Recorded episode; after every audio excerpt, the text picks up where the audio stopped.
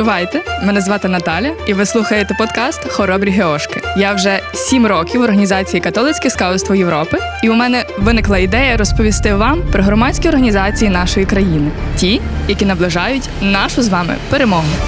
Друзі, привіт! Це подкаст «Хоробрі Геошки» на радіо «Сковорода».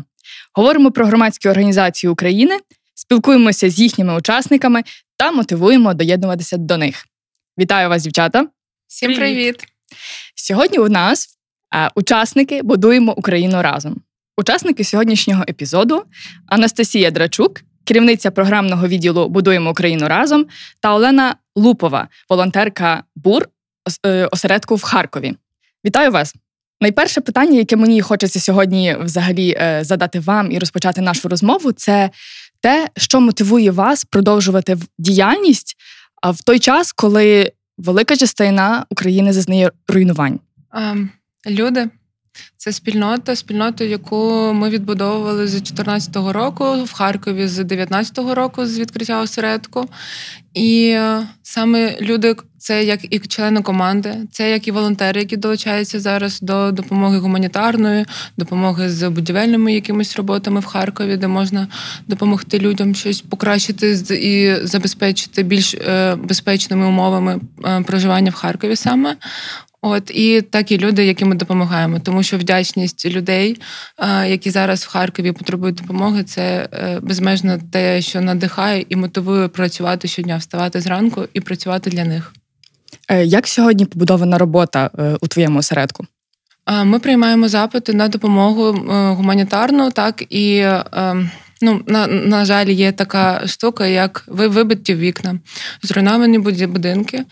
І до нас звертаються люди, так як ми все-таки будівельний рух, то до нас звертаються з таким проханням допомогти. І маючи досвід, маючи і волонтерів, і інструменти, і матеріали, то ми допомагаємо. Так, ми закривали вікна в будинку, де вони постраждали під час вибухів. І так ми зробили дах. Команда, волонтерська команда з будинку, в якому люди продовжували жити, незважаючи на те, що в дах попав снаряд. Вони, об'єднуючи зусилля, як і волонтери, і майстер, і люди, проживаючи в цьому будинку, за 9 днів змогли зробити дах, відновити. Цікаво, як ви комунікуєте між собою, от ваш харківський осередок, так? Адже, я думаю, велика частина людей роз'їхалися. Як відбувається внутрішня ця комунікація? Незважаючи на те, що ми зараз в різних куточках, і хтось навіть за межами України, то все одно ми працюємо дуже злагоджено. Можливо, в нас були на початку якісь більш такі притирання, але зараз більш відпрацьована система допомоги. Хтось допомагає з комунікаціями. Це дистанційна є робота, але це дуже важливо висвітлювати нашу діяльність. Також хтось допомагає приймати ці запити. Це теж дистанційна є робота. Можна не знаходитись в Харкові, а по телефону приймати запити від людей і їх опрацьовувати. І, звичайно, дуже важливо і для нас найцінніше – це робота в Харкові, Свята і Юлі, які є на місці і які долучають волонтерів нашої спільноти до вже розвозу гуманітарної допомоги, адресної доставки, так і ось допомоги закрити вікна, допомоги там з будівельними роботами. Але вся команда долучена так, як може. Тобто всі спрацьовані, зустрічаємося ввечері, іноді дуже пізно на наради, а також і вже на нетворкінг онлайн, тому що потрібно в такі часи і спілкування просто запитати, як справи. Як люди, які потребують допомоги, взагалі звертаються до вас, як комунікують? Чи це окремі звернення від людей, так, з конкретного будинку, чи як це функціонує у вас? Спочатку ми думали, буде працювати ефективна Google-форма. Ми думали навіть створити бот, бо в нас є ті, хто могли це технічно зробити, але Це не спрацювало, тому що люди до нас звертаються похилого віку, люди звертаються з інвалідністю, і вони не сидять в соцмережах, вони звертаються до нас просто по телефону. Ми комусь допомогли, і далі це, як називається, сарафанним радіо почало ширитися, і до нас звертаються, так і мені дзвонять і кажуть, ви привезли допомогу нашим сусідям, будь ласка, допоможіть і нам, бо ви заїжджаєте в ті райони, де немає гуманітарної допомоги, а хлопці заїжджають. От, і тому ми приймаємо запити по номеру телефону, і також є Google-форма в наших соцмережах «Бур Харків». А, Настю, як, от цікаво, більше от загальний такий план, так, як зараз поділена робота серед усіх учасників, і які, якби, напрямки роботи у вас зараз найбільш розвинені, і на чому акцентуєте увагу? Угу. Так, дякую за запитання. Я, мабуть, теж почну з того, що мотивує нас, як нас часто називають осередки Національний офіс. Що мотивує Національний офіс? Насправді, напевно, ця велика війна показала, що все, що ми робили 8 років, воно було не дарма. І те, як зараз зустрічають окупантів на східних територіях, на південних територіях, це тільки ще раз підтверджує той факт, що ми, УАЛ, всі інші громадські організації, які працювали всі ці довгі роки між однією і іншою війною, чи однією тою самою війною, яка тривала всі ці 8 років, вони мають результат і мають вплив, і це супер мотивує рухатись далі, тому що ти розумієш, що якщо нам вдалося тоді так багато, то, мабуть, якщо ми будемо продовжувати в більшому складі, нам вдасться ще більше. І це, ну, це прям те, що мене точно рухало перші дні війни, навіть коли був абсолютний хаос, і ти взагалі, ти ніби в Львові, ти в дуже безпечному місці, але ти не розумієш, як тобі з цим жити. Як тобі жити з тим, що люди, яких ти там добре знаєш в Маріуполі, сидять в оточенні. І ти нічого з цим не можеш зробити, ти просто безпомічний з одного боку. А з іншого ти згадуєш про всіх інших людей, яким ти допоміг, когось евакуювали, комусь в Харківський осередок привіз ліки, хтось, наші місцеві координатори, які проводили табори, зробили центр прийому ВПО, і ти думаєш, клас, ну це наша вся спільнота, і вона рухається, і вона не розгубилася, і відповідно в нас, як в нас офісу, теж немає шансу розгубитися і сказати, що ми не знаємо, що робити. Ми знаємо, ми це робили 8 років і просто маємо продовжувати робити це далі. Тому перших 2 тижні ми так ніби не могли визначити, чи все ж таки зараз важливо підтримувати тільки фронт, чи все ж таки треба працювати в тилу теж. І коли ми зрозуміли, що кількість людей, які перемістилися на Західну Україну, просто це вже не мільйон, це вже декілька мільйонів, і всім цим людям просто немає де жити, тому що там до тебе дзвонять, а ти вже по всіх своїх родичах і знайомих розселив людей, і, ну, а люди далі приїжджають. І ми розуміли, що буде далі продовження такої вже активної фази на сході України, на півдні, і люди знову будуть їхати, тобто буде друга хвиля евакуації. Ми вирішили, що з одного боку є молодь, яка хоче щось робити. І в нас дуже багато запитів. Бур, хочу волонтерити, що мені робити? І ми такі, ми не знаємо, давайте ми подумаємо. І тоді ми вирішили, що клас, у нас є табори. Ми і так хотіли робити сезон таборовий цього року. Та, він буде в інших локаціях, він буде в інших містах, в іншому форматі. Але запит на табори точно є. І так, на початку цього тижня, в понеділок ми розпочали 2 табори, один в Дрогобичі і Франківську. Там, власне, ми створюємо простори для тривалого перебування людей, які перемістилися з однієї частини України в іншу, які були вимушені переїхати. І це все ж таки не прихистки, про які багато говорили в перші дні війни, коли люди можуть на 1, 2, 3 дні переміститися, а далі якби єдиний вихід, який для них є, або повертатись назад, або їхати далі за кордон. А це локації, де вони справді можуть жити. Це такий ніби інший, новий їхній дім вдома в Україні. Так, в Дрогобичі ми створюємо цілий такий, це гуртожиток. Ми працюємо на 1 поверсі, це 900 квадратів, і там будуть якраз такі однокімнатні квартири для мам з дітьми. І це такий табір, який буде тривати, мабуть, майже найдовше за нашу історію. Це більше місяця, з декількома ітераціями, заїздами та з новими волонтерами. І паралельно до нас звернулися з Франківська, Металаб, які там створюють гуртожиток, але вони зараз на стадії роботи з спільним простором, тому що всі, хто вже почали працювати з переселенцями, розуміють, що людям бракує не лише простору, а й комунікації з собою, з людьми навколо, з тим, куди вони приїхали. І тому ці молодіжні хаби чи такі простори співдії, добросусідства, вони стають дуже актуальними. І так, в Франківську ми створюємо такий простір на 1 поверсі, це буде такий місце, де можна потусуватись, прийти з дітьми, хтось може прийти з міста, провести якусь активність. І, в принципі, в такому напрямку ми плануємо рухатись далі. Працюємо над тим, що розуміємо, що запитів дуже багато. Ми зараз шукаємо приміщення по всій Україні, ну, майже по всій, по центральній там, і західній Україні, тобто ті, де немає бойових дій.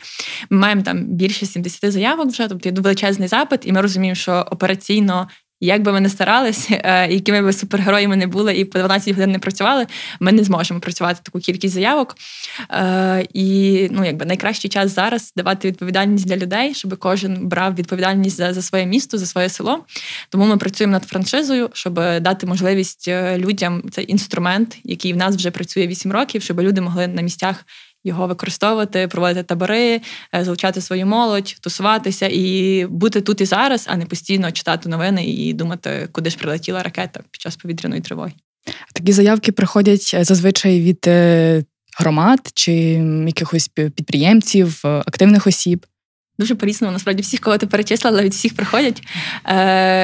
Ми зробили кол, якби такий спочатку внутрішній серед нашої спільноти, тому що є вже дуже багато людей, які там проводили табори, або наші волонтери, і вони всі хочуть в своєму місті щось зробити, бо майже зараз кожна громада насправді прийняла ВПО. Вони спочатку їх приймали там рандомно в школи, в садочки, ну куди могли. Тепер вони стикнулися з тим, що їм треба реально ці простори, де люди можуть жити. І запрошують як міські ради, з якими ми колись працювали, бо взагалі там нові міські ради, є там, не знаю, від Вінницької міської ради, тобто це велике місто, але вони все одно з такою проблемою стикають. Є заявки від якогось, наприклад, нашого волонтера, який там в селі, в бабусі хоче відремонтувати хату і поселити туди родину. Тобто це дуже по-різному. Там, в Рівному, от мені теж задалося про підприємців, є будинок, в якому на першому поверсі хостел, і на другому поверсі в них нічого немає, і вони такі, ну, ми не будемо проти, якщо ви там зробите якби, для ВПО, це, якби, ми можемо там допомогти з якимись ресурсами, контактами, людьми. Тому є дуже різні запити, насправді. Є там запити від людей, які там, мають дитину з інвалідністю, і вони розуміють, що є люди так само з інвалідністю, які переміщуються з одної частини України в іншу, і їм теж треба умови для проживання, і вони далеко не базові. Тобто в нас ще немає універсального дизайну всюди в Україні, тому це треба спеціально продумувати, щоб все було комфортно. І от вони готові віддати іншу свою хату для того, щоб ми створили такий простір. Тут дуже по-різному люди зараз включилися, і важливо, щоб цей запал в людей, він не зникав, щоб вони і далі хотіли щось робити, не хотіли просто, ну, я заповню заявку, а бур нехай зробить. А вони реально беруть на себе відповідальність, вони шукають спонсорів, люди відгукуються, вони приносять, там, не знаю, посуд, постіль, будівельні матеріали, просто приходять працювати. І це те, що теж надихає нас дуже сильно. Чи є у вас, наприклад, такі заявки чи звернення, прохання просто проконсультувати, так? Люди, які готові самостійно зробити щось для своєї громади, так? І до вас звертаються, ви там розробляєте для них навіть окремий план, як вони мають це втілити, наприклад. Ну, такі заявки точно є. Є наші осередки, насправді, ми маємо осередки там в декількох великих містах, і це люди, які вже там добре знають, що робить БУР, як він робить, але та зрозуміло, що табір – це дуже комплексна активність, тому ми наразі працюємо. Ми не хочемо точково ніби гасити пожежі, ми хочемо зробити ці матеріали, з якими можемо поділитися, і максимально відкрито поділитися. Тобто в нас буде така теорія, що ми хочемо всім все показати і сказати, робіть, це класно. Ясно, що ми, як там розвиваємо свій бренд, ми би хотіли, щоб, знаєте, як підгузники називають памперсами, щоб будь-який волонтерський табір в Україні називали бур-табір. Ми б були дуже щасливі, якби нам так вийшло. Але поживемо, побачимо. Тут основне – це все ж таки, щоб було мирне небо, і ми змогли відбудувати країну і жити в тій країні, в якій нам хочеться жити. Що для вас є от особисто «Будуємо Україну разом»? Спільнота людей. Я, насправді, познайомилася з буром, коли працювала на держслужбі в Острозі. Я була в департаменті культури, займалася різними культурними проектами. І просто колись подзвонили, кажуть, приїжджають бур, треба зробити екскурсію. Я така, хто? Я почала гуглити, вибиває, звичайно, перший садовий бур, знаєте, такий закручений. І я почала читати, така, ну добре, проведу екскурсію, познайомилася з людьми, така, думаю, ну якась класна тусовка, треба почитати взагалі, що вони роблять. І так через рік провела табір в Острозі, тобто можна було заповнити заявку, запросити бур. Запросила, провела табір і зрозуміла, що вау, якби я думала, що я сама така, що якби таких людей, якби активістів їх дуже мало, що немає такої тусовки, в якій ти можеш бути собою і взагалі ні про що не думати. І десь через місяць була теж вакансія в БУР на роботу, і я така, ну окей. Напевно, це час змінити щось в своєму житті. І так я переїхала з Острога в Львів і вже там майже 3 роки працюю в БУРі і дуже, дуже тішу, що тепер можу створювати цю атмосферу такої довіри і безпеки для людей в різних громадах. І якби ці люди, які тобі просто пишуть, дякую за те, що вони були в тебе на таборі. І це така ніби, як ти стаєш такою мамою для багатьох людей, які до тебе приїжджають на табір, коли ти проводиш його. І це прям суперкласно. Олена, в тебе який шлях добору? Для мене, насправді, також можу сказати, що спільнота дуже важлива, але і саморозвиток. Саморозвиток, бо так я можу більше допомагати людям. Мій шлях якраз почався з бортабору в Дрогобичі. Чому я на цьому наголошую? Тому що зараз проводиться бортабір в Дрогобичі. Я не здивована, що там під час повномасштабної війни, бо там дуже класна команда місцева, і вони дуже активні, і я гадаю, в них все дуже добре вийде, і хочу теж приїхати на цей табір. Знаю, там багато волонтерів, але сподіваюся, хоча б трохи пустять попрацювати руками, бо цього не вистачає, коли сидиш в офісі.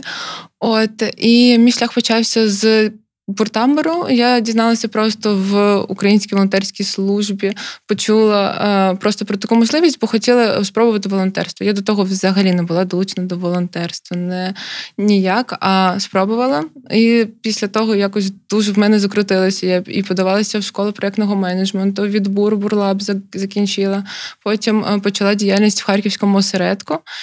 Зараз безпосередньо координую цю діяльність нашу в Харківському осередку. І тому для мене бур – це такий інструмент, яким я можу допомагати людям, завдяки якому я можу допомагати людям. Знаю, що у вас зараз дуже багато заявок молодих людей, але все ж таки для наших слухачів, для слухачів радіо Сковороди, було б цікаво почути, от чому молода людина має потрапити в бур? Насправді... Якби просто знайдіть когось, хто вже був на бурі, і запитайтесь в нього, чому треба їхати на бур. І якщо, скоріш за все, ви знаєте таку людину, то вона вам вже 10 разів сказала, що треба їхати на бур, і запланувала з вами цей візит кудись. Ми, насправді, ще от, що нас надихає, ми почали там сидіти в Твіттері, бо знаєте, як на Майдані всі сиділи в Твіттері, бо там швидко є новини, і зараз знов всі сидять в Твіттері. І коли ти бачиш новий мемчик про те, що про бур, і там я дуже смішні, навіть не буду зараз цитувати там. І ти розумієш, класно, для людей це вже це вже прям культура. В них якісь є плани, тобто плани з миром пов'язані з буром. І це прям суперклас. Це такий, окей, якщо це вже настільки шириться, то ми навіть, чесно кажучи, розформували свій відділ рекрутингу, тому що якби на це немає потреби, в принципі. Ми там за 2 дні маємо більше, ніж 300 заявок, і люди постійно реєструються, вони хочуть їхати, ми не можемо зараз навіть задовольнити той попит, який у нас є. І ми розуміємо, що він буде збільшуватись. Як тільки ми будемо готові їхати там на Схід, на Київ, не знаю, Чернігівщину, люди будуть ще активніше їхати і хотіти відбудовувати. Тому... Чому треба долучитися? Тому що це насправді середовище, де можна просто бути собою, не переживати за те, що в країні йде війна, а ти просто смієшся, не знаю, що ти тусуєшся, це нормально, і ми про це говоримо на таборах, що бути тут і зараз, і бути щасливим – це найкраще, що можна зробити для України. І, напевно, мені подобається те, що ми на таборах завжди тут і зараз. Ми ніколи не говоримо про те, що буде колись, ти отут, ця спільнота, і ми дуже часто, навіть коли там були адмінами, сміялися з людей, коли сідали на останню рефлексію біля ватри і казали: дивіться, подивіться навколо. Ви вперше і востаннє збираєтесь в такій кількості людей. Ви ніколи більше не зберетеся в такій кількості. Просто запам'ятайте цей момент. І людям це подобається. Це ніби як такий досвід, коли ти можеш втікти від свого реального життя кудись. І ми часто кажемо, що це, принаймні до війни, казали, що це утопія ідеальної України, коли всі один одного люблять, всі один одного підтримують, ти допомагаєш, ти саморозвиваєшся, в тебе є графік життя, у тебе є плани на тиждень, що ти точно зробиш. І це прям, мені здається, те, чому треба спробувати це, і дуже, дуже важко потім насправді не стати залежним, тому що дуже багато волонтерів там мають хештег «бурзалежний» або «бурзалежна», і це вже як такий наркотик. Так, ми насправді після буртабору в Дрогобичі жартували, чи є життя після бур, бо є тільки з буром. Вона продовжується, і чому, мені ще здається, треба долучатися до буру, бо це той рух, який буде відбудовувати Україну на Сході саме. І в мене вже, якщо я бачу якісь запити по Харкову, то мені люди кажуть, ну ти ж потім нас захостиш, ну ти ж потім нам знайдеш, де жити, бо ми будемо приїжджати відбудовувати Харків, Маріуполь і весь Схід. Власне, недавно Юрко Дідула, засновник БУРу, сказав, що саме БУР буде основною нішею в відбудові України. Тож, які у вас є плани, проекти на майбутнє? У нас планів і проєктів багато, і мрій теж. Насправді, ми собі, зараз скажу, дуже смішне, але ми коли в першу нараду зробили таку нормальну планувальну, вже під час війни, скажімо так, повний, ми такі, яка у нас ціль? Ну, у нас ціль бути, повернись живим тільки по відбудові. Ну, от, якби, це, може, так не ок казати, але, насправді, ми б хотіли, щоб точно, коли люди говорять про відбудову України, перше, що їм приходило в голову, це «Будуємо Україну разом». От, треба поїхати, треба спробувати. І все ж таки важливо сказати про БУР, хоч там ми використовуємо будівництво як інструмент, ми не виключно про будівництво, і ми насамперед не про будівництво, ми про взаємодію людей. І це набагато важливіше, ніж відновлені будинки. Це відновлені контакти людей, це якби відчуття, дарування цього відчуття людям зі Сходу, що ми про вас не забули. Ми весь цей час готувалися, щоб приїхати до вас, та ми знаємо, що вам було важко. Але ми зараз для того, щоб відновити цю комунікацію, щоб вам ніколи не прийшлося їхати на Захід в стресі, щоб вам, якби, щоб у вас було бажання приїхати на Захід України для того, щоб відпочити, для того, щоб побачити нових друзів, які ви здобули на таборі, а не для того, щоб сховатись від небезпеки. Тому так. А планів таких робочих, можу розказати, багато. Запускаємо там довгострокове волонтерство, його теж пілотили минулий рік, зараз будемо повноцінно запускати, тому що розуміємо, що наша все-таки цільова аудиторія – це молодь. І є багато молоді, там, якщо взяти наше соціологічне опитування, ми теж там багато працювали минулого року, ми розуміємо, що люди з східної частини України, з південно-східної, ми робимо на них найбільший вплив, тому що це люди, які до того мало були, там, не знаю, немає пласту на східній Україні, відповідно, вони не є активістами, якби вже перший ця ланка забирається. Вони менше знають про УАЛ. Відповідно, для них дуже часто БУР і таке легке входження в цю громадську тусовку – це таке знайомство. І ми на них реально робимо вплив, і це такі, от як Оленка, аля, це такі лідери і лідерки, яких ми формуємо. І зараз вони опинились в ситуації, коли вони не знають, що їм робити. Тобто є хтось, хто вже був в цій спільноті, хто, наприклад, був в осередку, і вони розуміють, вони координуються, в них є ця своя спільнота. Є ті, хто, наприклад, не були так тісно пов'язані з цією спільнотою, і їм зараз важко. І ми хочемо запропонувати їм інструментарій, коли вони допомагають іншим, але разом з тим допомагають собі. І це можливість поїхати в якусь громаду, допомагати їм, це можливість поїхати за кордон і допомагати теж комусь там, навіть допомагати українським людям, які туди переїхали, але разом з тим піклуватися про себе. Це такий величезний пул роботи, який ми там плануємо на найближчий час. Так само у нас була програма менторства, і ми її так війну призупинили, бо ніби вона не на часі. А тепер розуміємо, що вона ніби ще більше на часі, ніж була до війни, тому що людям точно треба мати когось, хто тебе підтримує, хто тебе супортить. Тому теж будемо її відновлювати. Ну і, власне, табори буде найбільший такий наш напрямок. Будуть табори, які будемо ми робити з офісу, які раніше робили. Не хочемо від цього відмовлятись, але будуть франшизні табори, тобто ми будемо зараз працюємо над тим, щоб зробити франшизу і максимально віддавати людям можливість робити ці табори.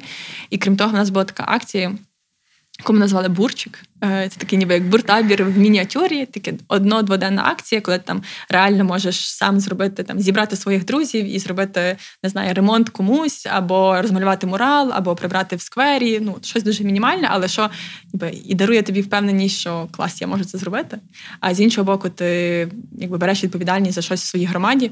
І зараз ми теж хочемо почати таке робити. Не те, щоб почати, просто відновити цю діяльність і більше про неї говорити, бо нашим людям точно треба цей такий чарівний пендель, щоб вони нарешті зрозуміли, це треба робити, якби скролити ленту і читати, що там нове сталося на фронті, неважливо, давай роби щось тут, цим ти більше допоможеш. Тому такі плани масштабуємося, шукаємо багато людей, якщо хтось слухає це і шукає роботу, будь ласка, скористайтесь можливістю прийти в класну команду. Чудово. А зараз для наших слухачів Радіо Сковорода, як зазвичай ми робимо у кожному нашому епізоді, потреба у такому підбадьоренні. Тож підбадьорення від БУР.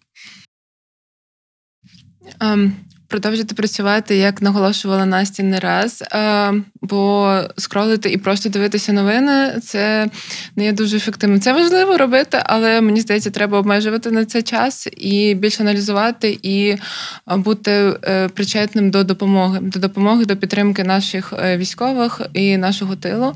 От, тому... А також ви будете ще отримувати подяку від людей. І це дуже цінно, і це дуже підбадьорює. Тому надихаю і спонукаю працювати, от як в тилу, як і допомагаючи нашим військовим. І це дуже важливо, і важливо ще отримувати фідбек від цієї роботи. Та я би, напевно, ще пропонувала всім заземлитися. Я, напевно, за війну зробила купу речей, яких відкладала там, не знаю, рік, півроку, 5, не знаю. Просто, навіть, запалила свічку, яку мені подарили рік назад на день народження, запалила її там 3 тижні на тому, тому що вирішила, ну, якщо я її зараз не запалю, ну, а може я її вже не запалю завтра.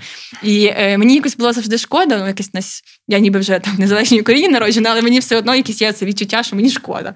І я її запалила, там, декілька тижнів назад пішла і там підстригла каре, тому що все життя хотіла, ніколи не наважувалась, і тут вирішила, що клас, от, може, це і є цей момент. І, напевно, підбадьорити треба так, що перед тим, як допомагати комусь, треба допомогти собі. Допоможіть собі тим, чим можете. Не знаю, запаліть свічку, підіть на прогулянку, купіть еклер, який любите, нічого страшного від цього не станеться. Не від всіх чашок кави потрібно відмовлятись на ЗСУ чи на ПЖ. Зробіть щось для себе, щоб ви були в ресурсі допомагати іншим.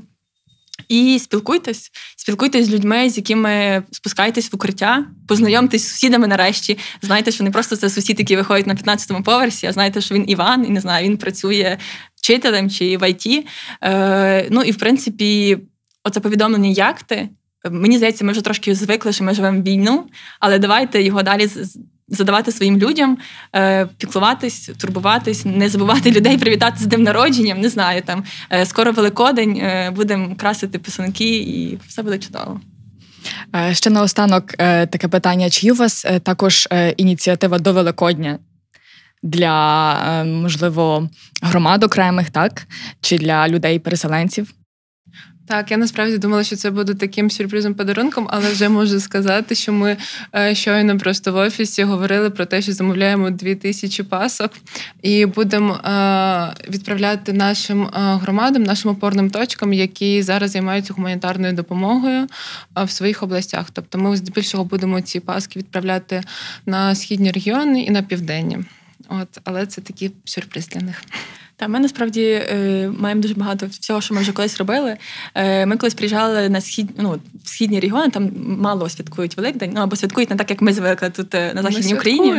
Ви святкуєте, але, добре, Харків ще, може, не настільки, але там, не знаю, південь Харківської області, все, що там, Ізюм. Ну, от є такі частини, які, насправді, дуже тяжко, не так святкують, як ми, скажімо так.